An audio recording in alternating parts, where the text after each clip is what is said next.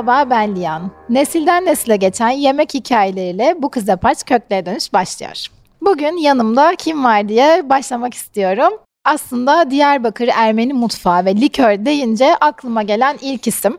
Kitabı Amida'nın sofrasını da okuduktan sonra önce gülümseten sonra biraz hüzünlendiren, uzun uzun düşündüren de bir yazar. Kendisini tanıtırken lafı fazla da uzatmak istemiyorum. Çünkü sohbetimizde iyice de e, tanımayanlar tanışmış olacak. Tanıyanlar da biraz daha tanımış olacak bence. Silva Özyerli bugün yanımda. Hoş geldiniz. Hoş bulduk. İyi ki geldiniz diyorum. Daha hiç başlamadan bile. Ee, çok güzel bir sohbet olacağına eminim çünkü. Umarım. Ben sözü fazla uzatmadan sorularıma geçiyorum o zaman. Ee, biraz doğduğunuz, büyüdüğünüz Diyarbakır'ı konuşmak istiyorum. Çünkü hani kitabınızda da zaten yemekli Diyarbakır tarihi diyor ki gerçekten de her sayfada bize ailenizden çıkartıp orada Diyarbakır'ı e, yaşatıyorsunuz. Önce çocukluk anılarınız diyeyim böyle e, öyle başlayalım. Ee, tekrar herkese merhaba. İyi ki çağırdınız. İyi ki konuşma imkanı verdiniz. Diyarbakır evet Diyarbakır'ın belki de son çok kültürlü, çok dinli, çok dilli dönemine tanıklık ettim. Kıyısından köşesinden de olsa gerçekten tanıklık ettim. O anlamda kendimi şanslı görüyorum. Çünkü zenginleştim.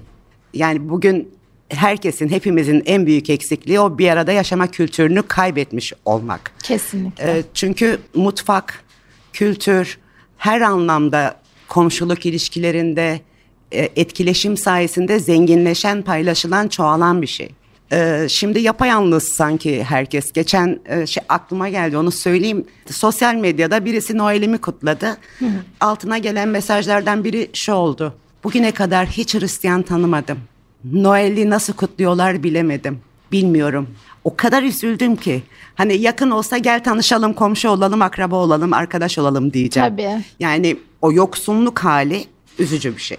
Bir de bir çocuk için en güzel şey çok kalabalık bir ortamda büyümek. Yani kilisenin, Ermeni Katolik Kilisesi'nin iç avlusunu dolduran altı aileydik. Bir de Leylek ailesi. Hep onu söylüyorum. O da bizim aileden biriydi çünkü. Düşünün e, e, o avlu içinde aynı e, avluya bakan 6-7 e, 6 aile ve 7-8 belki 10-12 oda.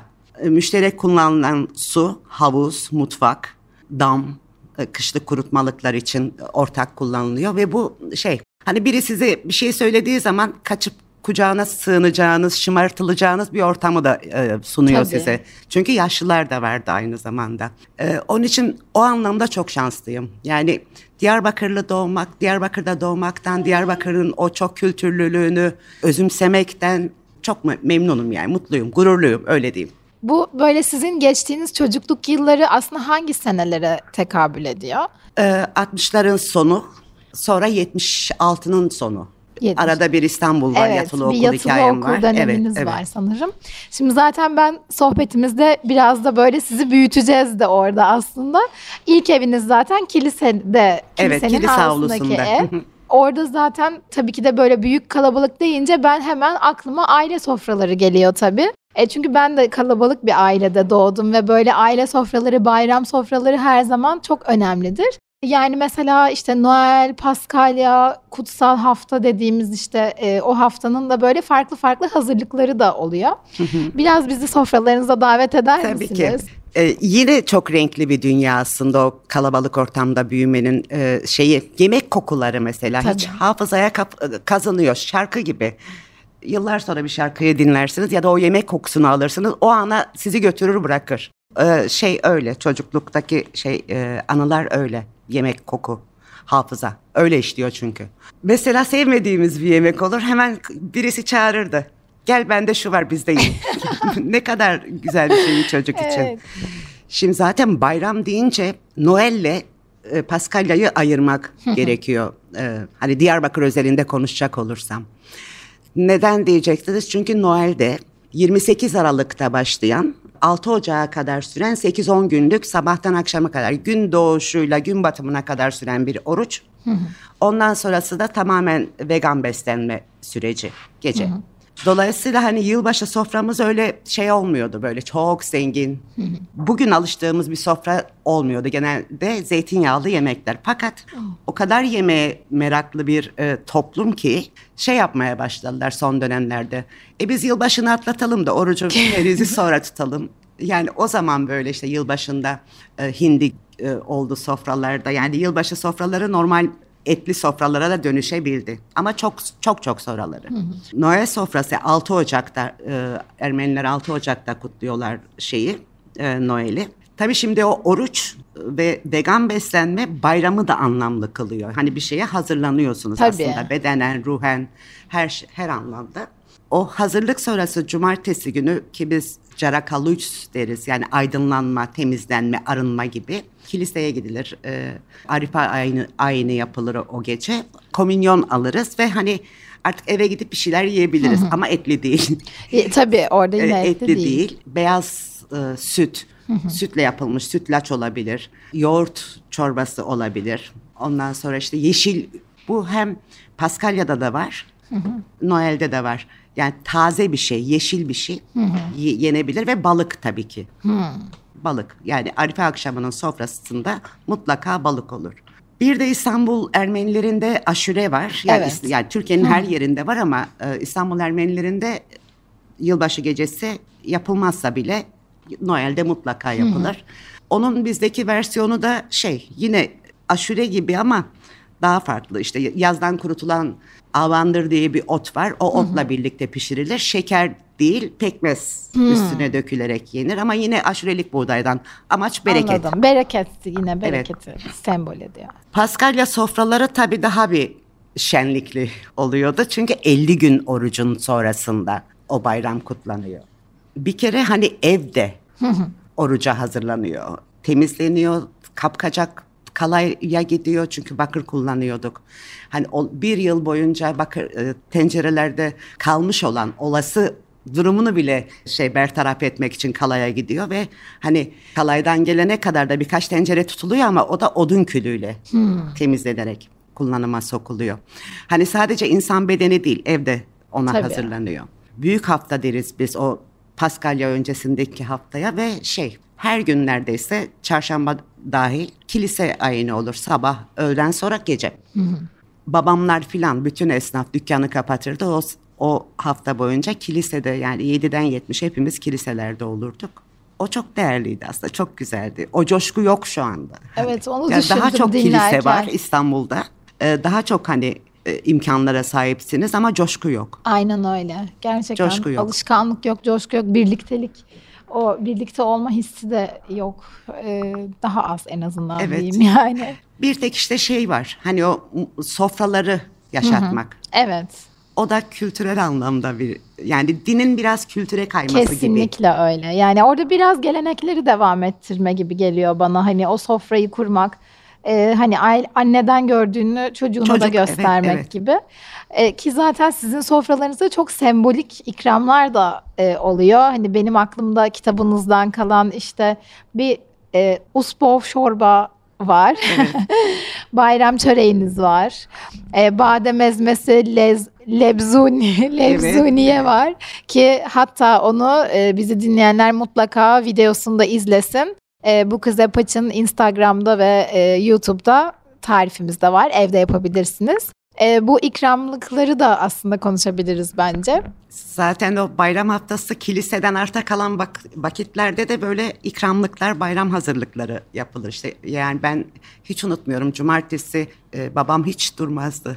Yani hiç boş durmaz. Sürekli eve bir şeyler gelirdi. Ya. Annem bir şeyler hazırlardı. Sürekli sürekli sürekli. Şimdi şeyi de kaybettik aslında bayram ziyaretlerini de yitirdik. Şimdi annem günlerce ikramlık hazırlardı. Çöreğinden tutun e, ayran çorbasına tanavur Hı-hı. dediğimiz ayran çorbasına.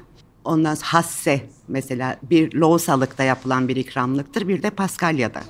Lebzuniye badem ezmesi. Yani şimdi biz birazdan yapacağız. İnsanlar görecek. Aa, bu kadar kolay mı diyebilirler. Ama işte o kadar kolay değil o zamanlar. E, tabii yani. Taş deveklerde dövülüyor. Tunç havan kollarıyla. Yani nasıl bir emeğin sonucu. E, yani misafire gösterilen özen aslında. Hı hı. Hı. Ya da bayramın hissettirdikleri. Yani ne kadar gü- güzel ikramlıklar olabilir ancak. Bir de şey yani 40 gün herkesin kapısı herkese açık. Her bayram sofrası kadar olmasa bile ikramlıklar sürekli devam eder. Hı hı, Öncesinde. Bayram Bayram- bayram öncesinden yapılan hazırlıklar bayramdan sonra 40 gün kim gelir kim giderse Hı ee, ama az ama çok yine bayram ikramlığı Devam gibi ediyor. devam ediyor. Yani o şey sürekli bir bayram havasını Evet, devamlı kılıyor. Evet. Aslında ne kadar da e, birleştirici bir şey yani o dönem için konuşuyorum. E, şu an hani bayramlarda ya hakikaten seyahate gidiyor insanlar pandemiyi şimdi kenara koyayım ya da e, bir gün böyle birlikte buluşuluyor ve sonra geçiyor gidiyor gerçekten.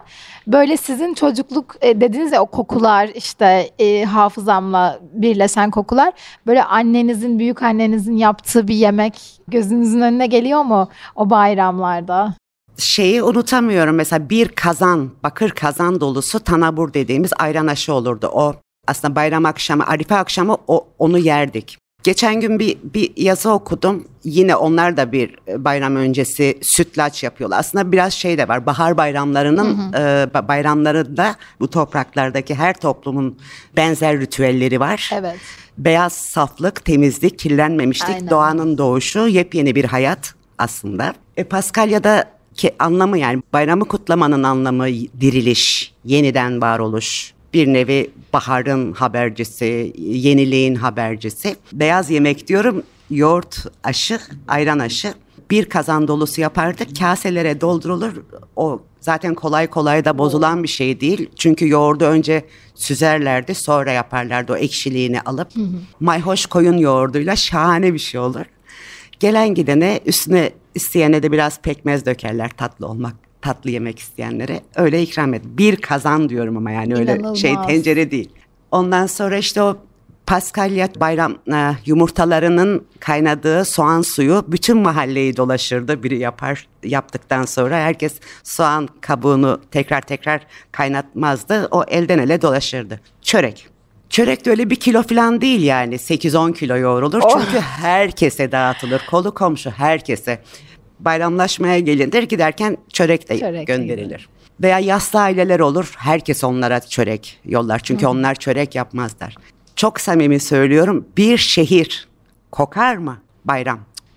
Ve Diyarbakır Evet. yani. Bayram kokuyor kokuyordu şehir. Tamamen mahlep, tarçın, karanfil, zencefil kokuları bütün şehrin kokusunu değiştiriyordu. Yani bayram ben öyle diyorum. Şehir bayram kokuyordu. Peki o dönemi düşünüyorum şu an. Orada tabii Ermeniler var, Yahudiler de Ermeniler kadar olmasa, Olmasa da var. e, yine var. İşte Süryaniler var, Süryaniler Keldaniler var. Hı hı. Aslında bir sürü farklı e, kültürün buluştuğu ve Evet, birbiriyle evet, etkileşim et- içinde olduğu Kesinlikle. bir e, zaman dilimi yani. Keşke şu an bunu daha moderniz diyoruz ama keşke bunu şu an böyle rahatlıkla yaşayabilsek. Böyle gözümü kapayıp sizi dinliyorum. Masal gibi E, geliyor değil mi? masal gibi geliyor. Gerçekten keşke böyle olabilsek. Ne kadar özgürmüş diyorum. Ne kadar özgürmüşsünüz gerçekten. O dediniz ya hani her yer kokuyordu mahlep, işte tarçın. E, çok değerli. Çok. Ya Çünkü yani. evlerde fırın yok. Diyarbakır ev mimarisinde fırın yok. Ee, Ama e, fırın yemekleri de yok değil. Çünkü he- e, hemen hemen her köşe başında mahalle e, fırınları vardı. Düşünsenize her sokaktan birkaç kap- kadın e, bakır e, yoğurma leğenini sırtlamış bir ki biz ona teş deriz. Sırtlamış şeye gidiyor, fırına gidiyor. Fırında ekmekler nasıl sıra dizilir sıra sıra şimdi onlar bak şey Of, çörek, çörek. leğenleri dizilirdi ve her kadının o fırından taş fırından çıkmış çöreği alıp eve geldiğini düşünün. Sokaklar nasıl Oo, kokmasın? Harika. Evet. Yani, Yani mümkün değil mümkün kokmaması. değil. Peki Noel'i Noel'de de böyle benzer kolektif şeyler oluyor mu? Pişirmeler oluyor muydu? Tabii ki. Şimdi mesela biz İstanbul'da ben biraz e, İstanbul beni bozdu o anlamda. Ya. Diyarbakırlılığımı biraz bozdu. İstanbul'da e, şey yapmayız. E, Noel'de çörek yoğurmayız. Ama Diyarbakır'da Noel'de de Paskalya'da da çörek yoğurur. Hatta küçük bayram büyük bayram derler. E, Noel Anladım. küçük bayramdır, Paskalya büyük bayramdır. Ve şunu söyleyeyim. Noel'de yapılan çöreğin yağının bir kısmı kuyruk yağı olur ki kıyır kıyır gelsin. E, geçenlerde şeyi okudum. Pandeli e, talaş böreğinde de şey kullanıyor. Kuyruk. Kuyruk yağı. O kıyır kıyır olmasının yani nedeni oymuş. Şimdi kuyruk yağı dediğiniz zaman insanlar böyle bakıyor. Yani kuyruk yağı.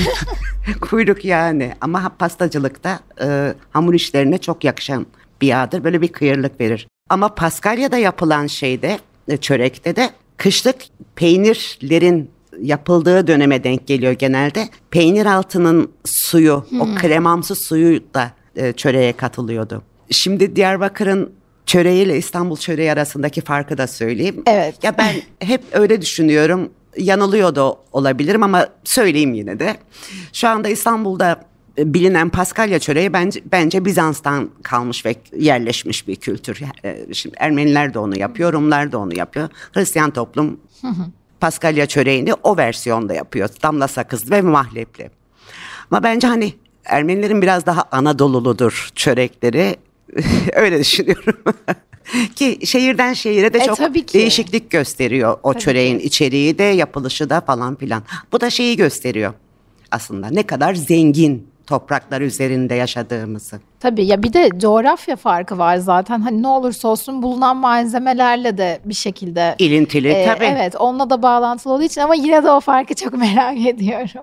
Diyarbakır'ınki daha Daha baharatlı. Daha baharatlı. Daha baharatlı, e, daha yağlı, daha kuru ve şey şekerli değil, tuzlu. ha Evet, tuzlu. evet, tuzlu. Daha tuzlu. Tuzlu, şeker yok. Süryanilerde var. e, Diyarbakır Süryanilerinde de var özellikle. E, Bir tık şekerli olur. Hani aynı baharatlar neredeyse kullanılır ama bir tık şekerli olur. O da tabii şey, şeker e, bu topraklara gelene kadar şeydi, bal ve Tabii. pekmezle yapılan o tatlılık derecesini bal ve pekmezden alan bir çörek çeşidi. Ama hani baharatlar anlamında o da kliçe derler. O da böyle yoğun baharat Bol koku. baharat. Ama çok şeydir. Hep söylüyorum. Hiçbir baharat, hiçbir baharata baskın olmadan ahenk içinde bir bir, bir arada çöreği oluşturuyorlar diye düşünüyorum. Ya çörek çok özel bir lezzet gerçekten. Bir de dediğiniz gibi hani farklılaşması da çok zenginliği gösteriyor. Ee, evet bayramların sembolü bir yerde. Pa- yani Paskalya çöreği de işte e, Noel'de de yine aynı Aynen. şekilde şekli değişiyor burada. Yani en azından İstanbul'da Aynen. öyle. Çöreğin yeri ayrı gerçekten. Bir de şimdi ben kitapta da çok e, denk geldim. Meftune de e, sizin Diyarbakır'da işte farklı e, malzemelerden işte patlıcan, kış kabağı gibi e, farklı farklı tarifleri de oluyor. Ben şahsen İstanbullu biri olarak Yapayım bir gün. e, ilk defa duydum. Yaparsanız aynen çok seviniriz. yapayım, yiyelim. Biraz şu meftuneyi de açarsak çok sevinirim. Çünkü tam bir aile e, yemeği gibi Evet, geliyor evet. bana. Daha biraz daha gündelik sanırım. Hem aile yemeği, hem yas yemeği, hem ziyafet yemeği yani her her malzemeden yapılabilir olduğu için Evet. gerek kış, gerek yaz, gerek ilkbaharda dolayısıyla çok mutfağa girmiş ve yerleşmiş bir yemek. Yani Diyarbakır'la çok özleşmiş bir yemek. Patlıcanla yapılıyor. Kışın kabakla yapılıyor ama İstanbul'daki gibi bir tatlı kabağı değil, sarı kabak. Biz Hı hı. ona kış kabağı diyoruz. Sarı kış kabağı. Ondan sonra yazın damlarda kurutulan aslında önce şeyi demek lazım. Mevsiminde sebzelerin mutfağa girdiği bir mutfaktan bahsediyoruz. Tabii. Hani şimdiki gibi her şeyin her an bulunduğu bir mutfak değil. Ürün kısıtlılığından meyvelerin de tencereye girdiği bir mutfak. hem pilavlarda hem yemek olarak mesela e, çağla yemeği, erik yemeği, işte m, malta eriği yemeği gibi, kebabı gibi. Bunlar ne? Yani her şeyi dönemi e, mevsiminde tükettiğiniz için o e, mevsim size neyi sunarsa onu mutfağınıza taşıyorsunuz. Şimdi yaz yazında e, sebzeler, meyveler bol ve lezzetlidir. Onlar damda güneş altında kurutulur, kışa saklanır. Patlıcandan yapılır. Ondan sonra e, patlıcan başından, sapından yapılır. E, Kuyruğundan yapılır. E, çok iri ve çekirdekli olan salatalık, iç çekirdekleri boşaltılır, kurutulur. Onun meftunesi yapılır. Kenger çıkar meftunesi yapılır. Yapılır Evet. da yapılır. Yapılır da yapılır. Peki nasıl Ama şey, bir şeydir? e, etle kemikli kuzu eti ve şey sumak. Et e, sumakla pişer sebze ve et teknik aynı. Piştikten sonra tabii ekşi ve acı bir yemektir. acı derecesi tabii kişiden kişiye Evet. değişebilen bir şey. Ama mutlaka mutlaka e, tek şey var. Taze dövülmüş sarımsakla birlikte yanında pir- pirinç pilavı ya da bulgur pilavıyla birlikte servis edilir. Zaten ekşi, sarımsak, acı. Üçü bir arada bence lezzeti Muhteşem gösteriyor. aynen. Zaten sumak çoğu tarifinizde de Var, görüyorum evet. yani. Hatta sumak ekşili dolma e, yanılmıyorsam o da bir pazar günü kiliseye gittiğiniz Evet, günlerde evet. yapılıyor. O da böyle tatlı bir hikayeyle aslında bağlanıyor sanırım. E, her pazar sizde bu e, dolma mı pişerdi? Ya şimdi e, bilirsiniz sizde Şabat günü nasıl özelse bizde de pazar günü Evet. öyle özelde. İşte tamamen iyi yemek, kiliseye gitmek, iyi giyinmek, temiz giyinmek. İşte o gün böyle hani özel bir gün diğer günlere göre. E, Müslümanlardaki cuma günü gibi. Aynen. Dolayısıyla yani gerçi yemeğimizin hemen hemen hepsi iyiydi de pazar günü bir tık daha iyi. Evet. Ve şey kiliseden çıkışta onu hep yazdım da hep anımsıyorum da. Eve gidene kadar bütün yol boyunca kim ne pişirmiş kokudan anlıyorduk. Pazar günü kokuları gibi. Orada işte onun Evet. mutfağında bu pişti. Evet Bütün hepsi. konuşa konuşa eve gidiyorduk. konuşa eve gidiyordunuz. Ya aslında böyle buraya kadar böyle hep konuştuklarımız bana şeyi hatırlatıyor. Ben adada Burgaz adalıyım. Yazları Burgaz adada da büyüdüm. Hep o ada sıcaklığını hissettim. Yani e, şu an günümüzde tabii o çok uzak ama hani herkesin bir arada yaşadığı, hani Herkesin komşu herkesi tanıdığı. açık olduğu, herkesin herkesi tanıdığı hep böyle bir hikaye var ama bir de e, yani kitabı da okuyanlar şimdi neyi nereye doğru gittiğimi anlayacaktır. Bir de hüzünlenen tabii bir gerçek de var yani. Hatta şu cümleniz beni e, çok uzun süre yani hakikaten böyle uykum kaçtı diyebilirim. Diyarbakır'da ha- Haço ve Gavurduk, İstanbul'da da Kürt. E, yani aslında burada bu cümleden anladığım benim gerçekten her şeyin yavaş yavaş değil bir anda da değişti bir taraftan ve e, onun tabii zamana da yayılması, bir İsta- Diyarbakır'dan ayrılma ve geri dönme döneminiz de var. Böyle birazcık burayı da konuşabilir miyiz? Yani bu tarafı da atlamak istemiyorum sizle beraberken. Elbette. Şimdi e, evet Diyarbakır'da haçoyduk. Yani haço dediğim e, haça tapanlar, Hristiyan tırnak içinde haça tapanlar. Ve sanki bu alnımızda yazıyordu gibi. Nereden anlaşılıyordu? Çocuktuk yani hepimiz aynı kıyafetleri giyiyorduk. Aynı şekilde sokaklarda aynı oyunları oynuyorduk. Ama nasıl farklı olduğumuz biliniyordu o da çok ilginçti. Bazen düşünüyorum nereden alnımızda mı yazıyordu diye. Yok ama işte böyle haçoyduk. Bir de farklı işte orada Evet, nasıl- neden yani- farklı oluyorsa ama farklı oluyor işte. Çok üzücü tabii yani hap kadar bir çocuğun bunu kötü bir şeymiş gibi e, hissetmesi hani ait olduğu kimliğin kötü bir şeymiş gibi hissettirilmesi çok acı bir şey aslında. Ondan daha acısı İstanbul'da. Çünkü kendi toplumunuz. E, yatılı okula gönderilmişsiniz 6 yaşında. Aileniz işte dinini, dilini, kültürünü öğrensin diye 6 yaşında bir kız çocuğunu İstanbul'a yolluyor. Yatılı okuldasınız. Bir Ermeni okulu değil Ermeni mi? okulu tabii tabii yatılı okul. Hatta Raquel Dink de birlikte okuduğumuz aynı okul bana e, emeği de vardır sağ olsun. Kulakları çınlasın. E, şey aslında annem böyle günlerce şey yapmıştı. Hmm, Pazen gecelikler, pijamalar dikmişti. Terziye götürmüştü hatta terzi de. Şimdi kaç kişi terziye Ya. gidebiliyor? Evet. terziye diktirmişti. Kendi eliyle de hırkalar, yelekler örmüştü. Ne bilsin kadın hani İstanbul'un havası nedir çocuklarım üşümesin dedi herhalde neyse. Valizimizi açtılar. Bunlar Kürt dediler. Tabii bu şey e, o an hiçbir şey anlamadım. E, yıllar yıllar sonra böyle halkaları halkalar birleşti. Çünkü büyüdükten sonra da Ermeni toplumu bir dışlayıcıydı. Bir hani üstten bakan bir yanı vardı. İstanbul Ermenisi, Doğu Ermenisi, doğudan taşralı Ermeni. Yani bu, bu her yerde var bu maalesef. Acı olan şey ötekinin ötekisi. Gerçekten öyle. Yani herkes öteki, büyük toplumu öteki ama büyük toplumun içinde de öteki olabilme durumu çok can yakıcı aslında. Ki aslında daha birleştirici Olması, olması gerekirken. gereken bir yerde ama işte insanoğlu o kadar e, ilginç bir hassas bir konu ki bir taraftan da ama e, yani dediğiniz evet. gibi çok diyecek bir şey yok yani bilmiyorum mutlaka kitabı dinleyenler de okusun E, yani bazen böyle kelimelerin bir yerde kaldığı bir his. Çünkü ben de sonuçta ben de İstanbul bir Musevi ailenin çocuğuyum.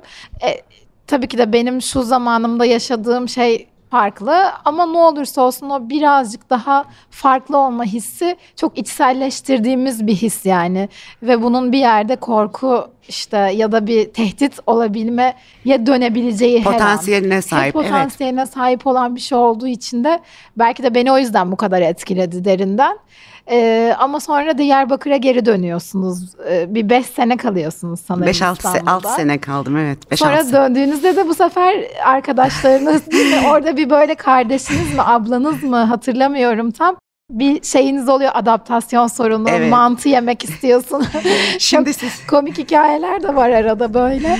Şeyi e, anlatayım konuşunca aklıma geldi. Şimdi İstanbul'a döneceğim. Pardon İstanbul'dan yani yatılı okuldan aileme gideceğim ama e, Avrupa'dan biz yatılı okul öğrencilerine balyalarla es- giyinmiş kıyafetler geliyordu. Ve pazar günü o güzel kıyafetleri giyip kiliseye gidiyorduk. Gedikpaşa Kilisesi'ne. O gelen kıyafetlerin içinde de bir tane böyle siyah beyaz e, piedepul bir manto. Kırmızı düğmeli e, kırmızı da şapkası vardı. Oo. Pazar günleri onu giyip bıcır bıcır kiliseye gidiyorduk. Şimdi Diyarbakır'a gideceğiz ama benim gözüm o mantoda. şapkada. Teyzemiz var bize bakan. Günlerce uyuyamadım. Hani onu nasıl isteyeceğim? O benim olsun. Giderken götüreyim. Sonunda istedim. Verdi. Aldım mantoyu, şapkayı. Diyarbakır'a gittim. Böyle kucaklaya kucaklaya. Diyarbakır'da giyemedim. ya kaç yaşındasınız o zaman? 12 filan. 12. 12 filan. Şimdi hani Diyarbakır'dan İstanbul'a geldik, Kürttük. E, diğer İstanbul'dan Diyarbakır'a şey Burjuva gibi. Ay evet tam doğru. Yani bu sefer de yine yabancılaşmış. Yine yabancı. Gidiyor evet. oraya. Hatta ve hatta yıllar sonra Diyarbakır ama 24-25 yıl sonra Diyarbakır'a gittim. Sokaklara dolaşıyorum. Benim e, kilisenin anahtarı bizdeydi. Diyarbakır'a gelen bütün turistleri biz kiliseyi açıp Hı-hı. gezdiriyorduk. Turistleri takip eden çocuklar sokak boyunca ve hokey hokey hokey yani okey turistlerin arkasından geliyorlardı. Yani biz bu bizim için bizim için çok alışık bir durumdu bu. Fakat yıllar sonra ben gittim. Üstümde bir blue jean, bir tişört. Hokey hokey hokey diye ya. benim peşimden koştular. Halbuki o. Evet, şöyle bir arkama olmadan. döndüm. Ne hokey dedim ben buralıyım. abla abla utanmışsan bir de yalan söylüyorsun. Hiç inanmadılar. Yani çok, çok şey böyle hani dönem değişiyor. Her şey değişiyor aslında. Evet. Gerçekten öyle. Ee, e, tabii 5-6 yıl aralıksız. Ya yani bir dördüncü sınıfı tam beşinci sınıfa geçince ailene git gör diye yollandım. Diyarbakır'a gönderildim yatılı okul tarafından. O zaman şey böyle hani bu nereden çıktı? Tabii Diğer kardeşlerim tarafından. Yani nereden çıktı? Yoktu. Annem şimdi Türk filmleri gibi aslında. Bu sizin anneniz, bu sizin kardeşiniz. Evet. Böyle bir şey, böyle bir sahne. Annem işte bu sizin kardeşiniz kızım okula gitti. Kardeşiniz o sizin ama kimse benimsemiyor kimse içine Tabii yani içine almıyor. Yok. Beş sene kolay değil. Beş sene e, ailenden uzak yaşamışsın ve herkes büyümüş. Tabii. Bir ablam nişanlanmış, diğer ablam evlenmiş, abim askere gitmiş, bebek e, kundaktaki bebek ah. kardeşim şey çocuk olmuş 6-7 yaş 6 yaşında olmuş. Yani böyle içlerini alamamayı e, anlıyorum. Şu anda anlıyorum ama o zaman evet. çok içerlemiştim. Ha bir de şeydim Ceco'ydum sonra İstanbul'dan ha, Evet Silva doğru oldum. bir de o isim olayı evet, da var. Evet. Yani her şey yabancı. Ceco'ydu. E Ceco, Ceco yok şimdi Silva geldi. Silva da yabancı. İsmi işte. de yabancı, kendi de yabancı. Ya böyle bazen trajikomik, bazen komik, bazen evet. çok deri. Hayatta böyle değil mi? Yok kesinlikle yani o zaman için ne kadar aslında bir çocuk için ağır bir şey yani his olsa gerek ama. Ama sı şurada gerek ailemde gerek yatılı okulumda çok sevgi dolu bir ortamda büyüdüm. O belki beni e, derin travmalara itmedi. Tabii yani, yani o gerçekten var. o sevgi ortamı e, iyileştirici bir şeydi. Kesinlikle ya bir de kalabalık ortamda büyümek evet, yani ben sevgi. bir gün annemin babama babamın anneme hı hı. hani sesinin yükselttiğini hatırlamıyorum ya da işte e, kardeşlik bağlarımızda hı hı. para yok pul yok e, ama sevgi hala hakim. İşte o zaten en değerli. Evet en değerli gerçekten. So, yani bu zaten döndüğünüzde herhalde biraz da hani sırf aile içinde değil Diyarbakır olarak da? Yavaş yavaş herkesin terk etmeye başladığı bir döneme de geliyor Diyarbakır'ı. Evet. Kimi İstanbul'a kimi yurt dışına e, git, gitmeye başladığı bir dönem. Evet, Tabii. evet, evet. Ee, Kıbrıs. yatılı okuldan ailemi görmek üzere gönderildiğimde 74-75 yılıydı. Yani 74 yazıydı. Tam Kıbrıs Harekatı'nın dönemi. Savaş dönemi her ülkede böyle e, militarizmi, faşizmi körükleyen, besleyen bir atmosfer yaratıyor maalesef. Maalesef. Dolayısıyla hani Diyarbakır da ondan azade değil, ondan bağımsız değil. Şimdi Diyarbakır nere, Kıbrıs nere, Yunanistan nere yani diye düşünebilir insanlar ama değil işte. Milliyetçilik hortladı mı, o dozu kaçtı mı maalesef felaketlere de neden olabiliyor. Zaten kitabı okuyanlar biliyordur, oku, okumamış olanlar da okur. Ve insan yaşamına olan etkisi hani göç ettirecek kadar. Biliyorsunuz Trakya 34-35 Trakya olayları. Yani hiçbiri birbirinden e, azade değil, hiçbiri birbirinden bağımsız değil. Gerçekten pompalanan bir şey var ve en zayıf halkaya yöneliyor bu her zaman. Evet. Maalesef. Doğru. Şimdi Diyarbakır'a gittiğimde hep şeydi keşke gitmeseydiniz. İşte sizinle buralar güzeldi. Beti bereketi gitti. Ya bazen böyle geliyor geliyor. E keşke kapımızı taşlamasaydınız diyemiyorum. Evet. Diyemiyorum ama bir gün diye- diyeceğim herhalde çünkü bu, bunu taşımak istemiyorum sonsuza kadar. Yani keşke bir arada yaşamanın ortamını zedeleyecek hiçbir şeye izin vermese. Çünkü insanız ya hepimizin Evet. Ve e, komşu- doğası aynı. Yani Değil mi? Üç günlük dünyadayız. Aynen öyle. Yani orada zaten bence şey bir nasıl diyeyim? Yani bir gün önce kahveye gittiğin komşunun kapısını taşlamak daha ağır bir yük Çok, yani. çok. Tanımadığın kişiden değil tanıdığından bunu Çok. almak ya zaten toprağını terk edecek kadar dediğiniz gibi bir şey. Yani bizim şu an anlayabileceğimiz ya da e, sorgulayabil ya bunu ancak yaşayanların anlayabildiği ve bir tek aktarmadığı da bir yerde kötü anılarını çok da aktarmadığı ve adapte olup unutmaya çalıştığı bir bastırılmış bir duygu var orada yani bence daha üst e, jenerasyonlarımızdan katman. kalan aynen katman katman aşağı iniyor. Umarım hani bizler böyle konuştukça Evet. e, çözebiliriz diye düşünüyorum ama işte bir şeylerin keşke olmasaydı, keşke olmasaydı. Yani her göç. Tamam ben şu anda Diyarbakır üzerinde konuşuyoruz ama Evet, her göç trajedi. Her göç. kesinlikle. Balkanlardan buraya gelenler, Kırım'dan buraya gelenler, Çerkezler. Her göç Hepsi. kendi içinde. Ama bir öncekini çürüten bir e, kelime. Ülkemde olsun istemiyorum ben bunu ya. Yani Evet. bu eşitlik, üç günlük dünya. İşte örnek şurada da oluyor. O olmasın. Benim ülkemde olmasın. Evet. Yani kaç kişiyiz şurada? Kaç e, asırlık bir hayatımız var? 3-5 günlük bir hayatımız var. Neden eşit, adil yaşamayalım? Neden hayatın keyfini daha güzel şeylerde paylaşmayalım? Nedir? Ne güzel dediniz gerçekten.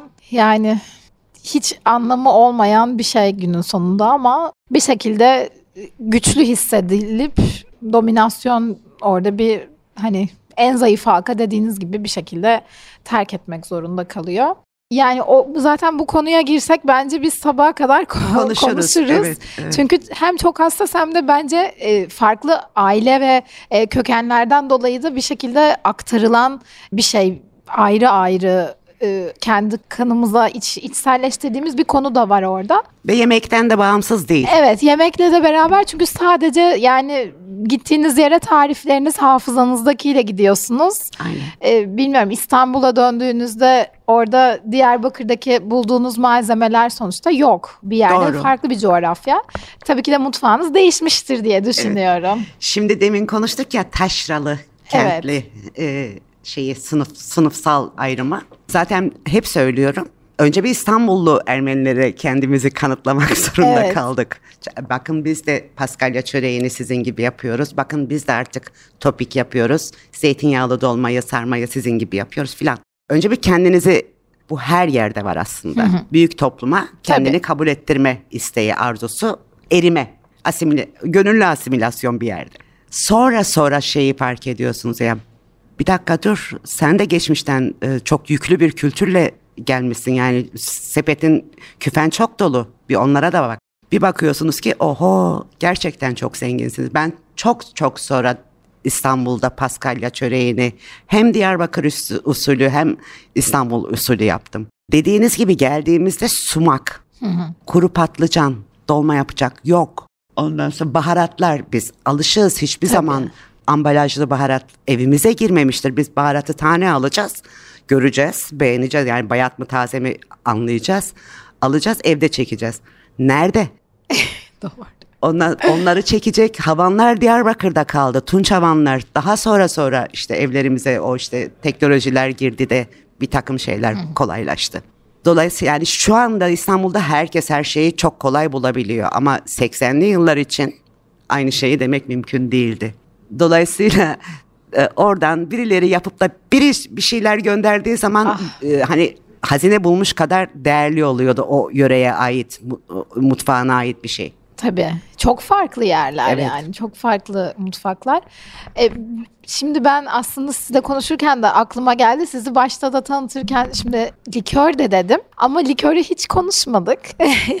böyle yavaş yavaş sohbetimizi e, böyle yavaş yavaş sonlarına doğru gelirken de böyle bir likörle olan ilişkinizi de e, konuşmak çok istiyorum. Çünkü demin bana çok e, daha henüz tadına bakmasam da beni çok heyecanlandıran bir kahve likörü hediye ettiniz. E, yani bu likör merakı ailenizden mi? E, biraz böyle bize anlatırsanız. Ee, şimdi likör kitabını yazıyorum. Ya biraz ağır gidiyor ama çok zengin içerikte gidiyor. Hatta spoiler olsun. Hadi olsun.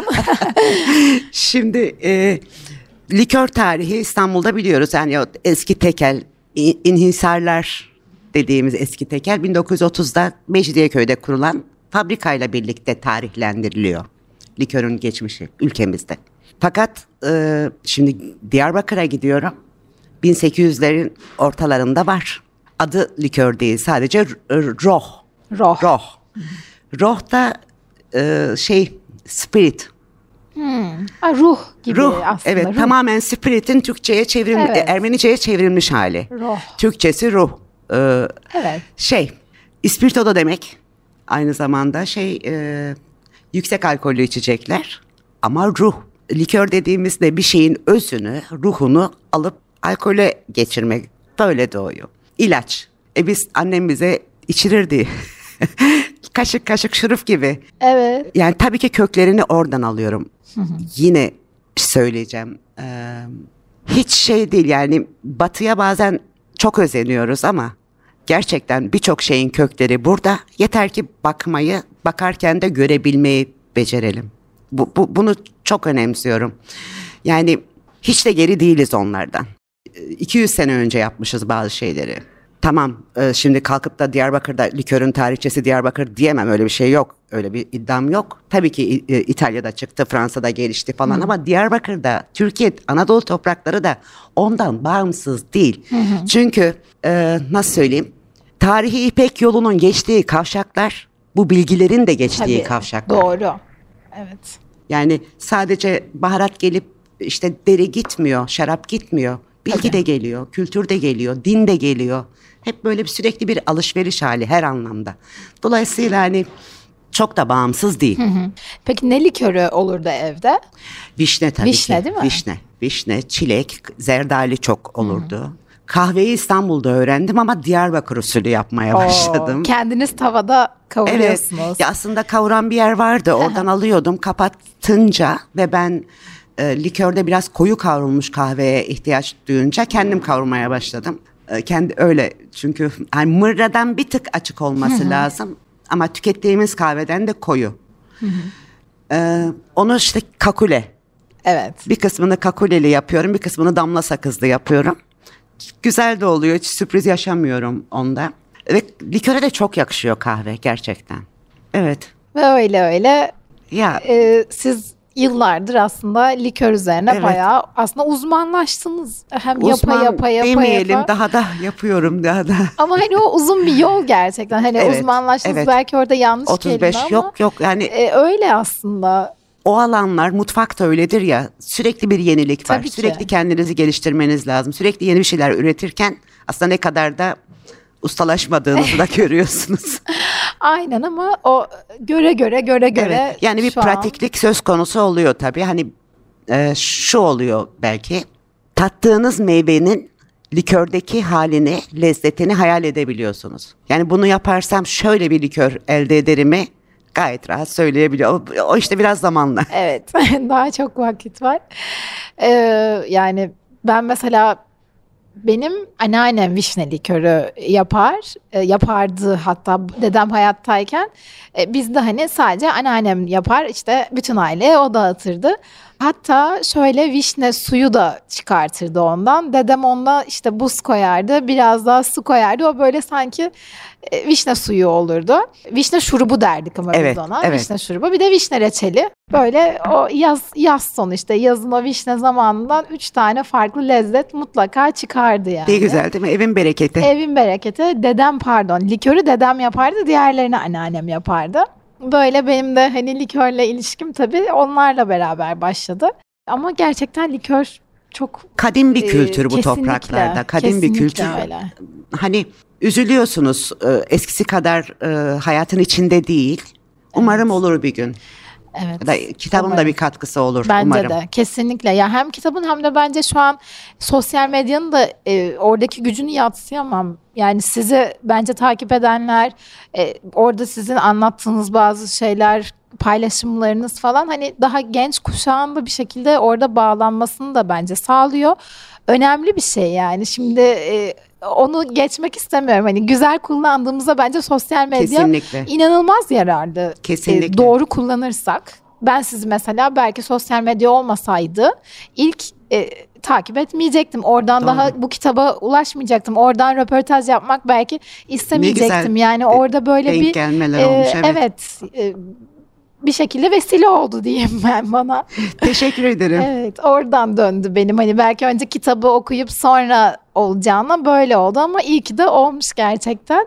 Böyle kitap derken de ben e, son sorumu aslında bu kitabını yazmaya nasıl karar verdiğinizi sormak istiyorum. Çünkü e, okuduğumda sizi kend, ya kendimi biraz böyle yerinize koyarak çok yüklü ve ağır ve e, kolay yaz, yazılmadığını hissettiğim ve ama su gibi de giden bir kitap. Yani aynı zamanda da çok e, kolay okunabilen de bir kitap. Teşekkür ederim. Nasıl karar verdiniz? Ee, 2015'te.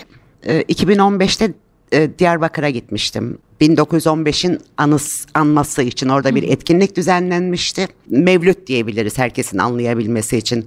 Ölülerin ölülere okulan dua. Ya benim bütün akrabalarım da bütün şeyim de o, o topraklarda yok olduğu için oraya gitmiştim. Oraya gidip geldik 5 Mayıs'ta yatılı okuduğum Kampermen'in yıkımı, yıkım süreci başladı. Kampermen'deyken bir direniş gösterdik, yıkımını engelledik biliyorsunuz. Sağ olsun herkes bizimle e, dayanışma içinde oldu. E, halkın desteği olmadan olamazdı. Oradayken Diyarbakır'da hendek olayları başladı tam kamptayken kilisenin duvarının yıkıldığını, camların patladığını haber aldık. Yani böyle arka arkaya nasıl söyleyeyim çocukluğumun hafızası yok oldu. Hı hı. Onunla da kalmadı. Ee, çok daha büyük yıkım oldu. Diyarbakır e, Gavur Mahallesi'nde aslında daha çok oralar yok oldu. Ya insanın kendine ait kendine ait hissettiği mekanların hafızasının yok olması çok gerçekten çok acı. Hele ben bir de babam taş ustasıydı benim. Evet. Sokak sokak emeği olan bir adamın kızı ve ben şey gerçekten yas tuttum. Ciddi yas tuttum. Bir de hani böyle bir yarım kalma hikaye de var Hı. Diyarbakır'la ilgili. Sanki iste, isteksiz bir göç, yarım bırakılmış bir e, hayatı da e, gösteriyor. Sanki acısını da hissediyorsunuz. Böyle şey sürekli öfke, algıda o tarafa yönelik olunca her, her açtığınızda sosyal medyaya bir yıkım fotoğrafı, bir Şimdi ben taştan, mekandan, binadan söz ediyorum ama onlarca insan da öldü, Tabii yüzlerce ki. insan da öldü. Evet. Yani şey de yapmak istemiyorum hani taşı insanın önüne koymak gibi bir şey yap, yapmak istediğim şey o değil. E, taş da yani insan elbette canlı varlık ama o canlı varlık sadece insan değil köpek de vardı orada, kuş da vardı, leylek de vardı. Kediler de vardı, taş da vardı. Taşın da bir dili var çünkü taşın da bir hafızayla ilintisi var. Daha sonra işte baktım ki yok yani her şey, her sokak, her e, çocukluk yerle eksan oluyor. Yazmak istedim. Gerçekten hani yok edileni yerine koymak istedim. Sokaklarıyla, kadınlarıyla, insanıyla, mekanıyla. Gelecek kuşaklara bırakmak istedim çünkü çok çabuk tarih yazılıyor ülkemizde. Çok çabuk her şey değişiyor. Şehrin e, mimarisi mimarisi değiştiği an hafızası da değişiyor. Kesinlikle. Yüzyıllık evler, taş evler, konaklar yıkıldı. Tokiler girdi oraya. Yani şimdi oraya gidin deyin ki burada 100 sene önce şöyle şöyle Ermeniler, Keldenler, Süryaniler, Yahudiler yaşadı. Hiç kimse inanmaz. Ama bir kitap onu kalıcı kıldı. Evet. Bir de dediğiniz gibi çok birikmiştim. Biriktirmiştim. Yani kolay olmadı. Çok ağladım. Bilgisayarı kapattığınız an annem susmadı, babam susmadı, komşularım susmadı. Onlar konuşmaya devam etti benimle. Ama iyi bir şey çıkardım diye düşünüyorum. En Çok. azından e, kendimi sağalttım. Yani beni çok etkiledi kitap. Yani hatta sizinle ilk daha röportaj öncesi de konuştuğumuzda ben uzun zamandır hani bir kitaba odaklanamıyordum. Üzerine çalışayım diye başladım. Kitap beni böyle o kadar içine çekti ve o kadar da ya böyle Diyarbakır'a gitmek istiyorum. Ee, hani ama aynı neler vardır? Ee, hani burada yaşattığınızla aynı mıdır? Böyle emin olam tabii ki de değildir. Ee, böyle bir şeyler bulabilir miyim sizin ailenizden gibi böyle bu tarz hani hislerle kapattım kitabı. Şimdi eksik bölümlerimi de okuyacağım ama e, ellerinize sağlık gerçekten. Teşekkür ediyorum. Ya iyi ki yazmışsınız. Çünkü ben hiçbir zaman Liyan olarak Diyarbakır'ı böyle bilmeyecektim. O yüzden hani benim dışımda da mutlaka merakı bir parça olan yemeğe merakınız varsa ya da farklı bir kültüre merakınız varsa ya da ülkemizde bir şehrin böyle bir geçmişinin olduğunu e, okumadan bence bilmek çok zordu. Yani benim Evet. için şahsen böyleydi. Hem sohbetiniz hem de e, hani hakikaten kitabınız için de ellerinize sağlık tekrardan. Teşekkür ediyorum. Çok keyifli oldu benim için. İyi ki geldiniz. Benim için de öyle. İyi ki davet ettiniz. İyi ki anlatma imkanı verdiniz. Teşekkür ederim. Ee, dinleyen herkes de lütfen videomuzu da izlesin. Lebzuniyesini yapsın ve e, afiyet olsun.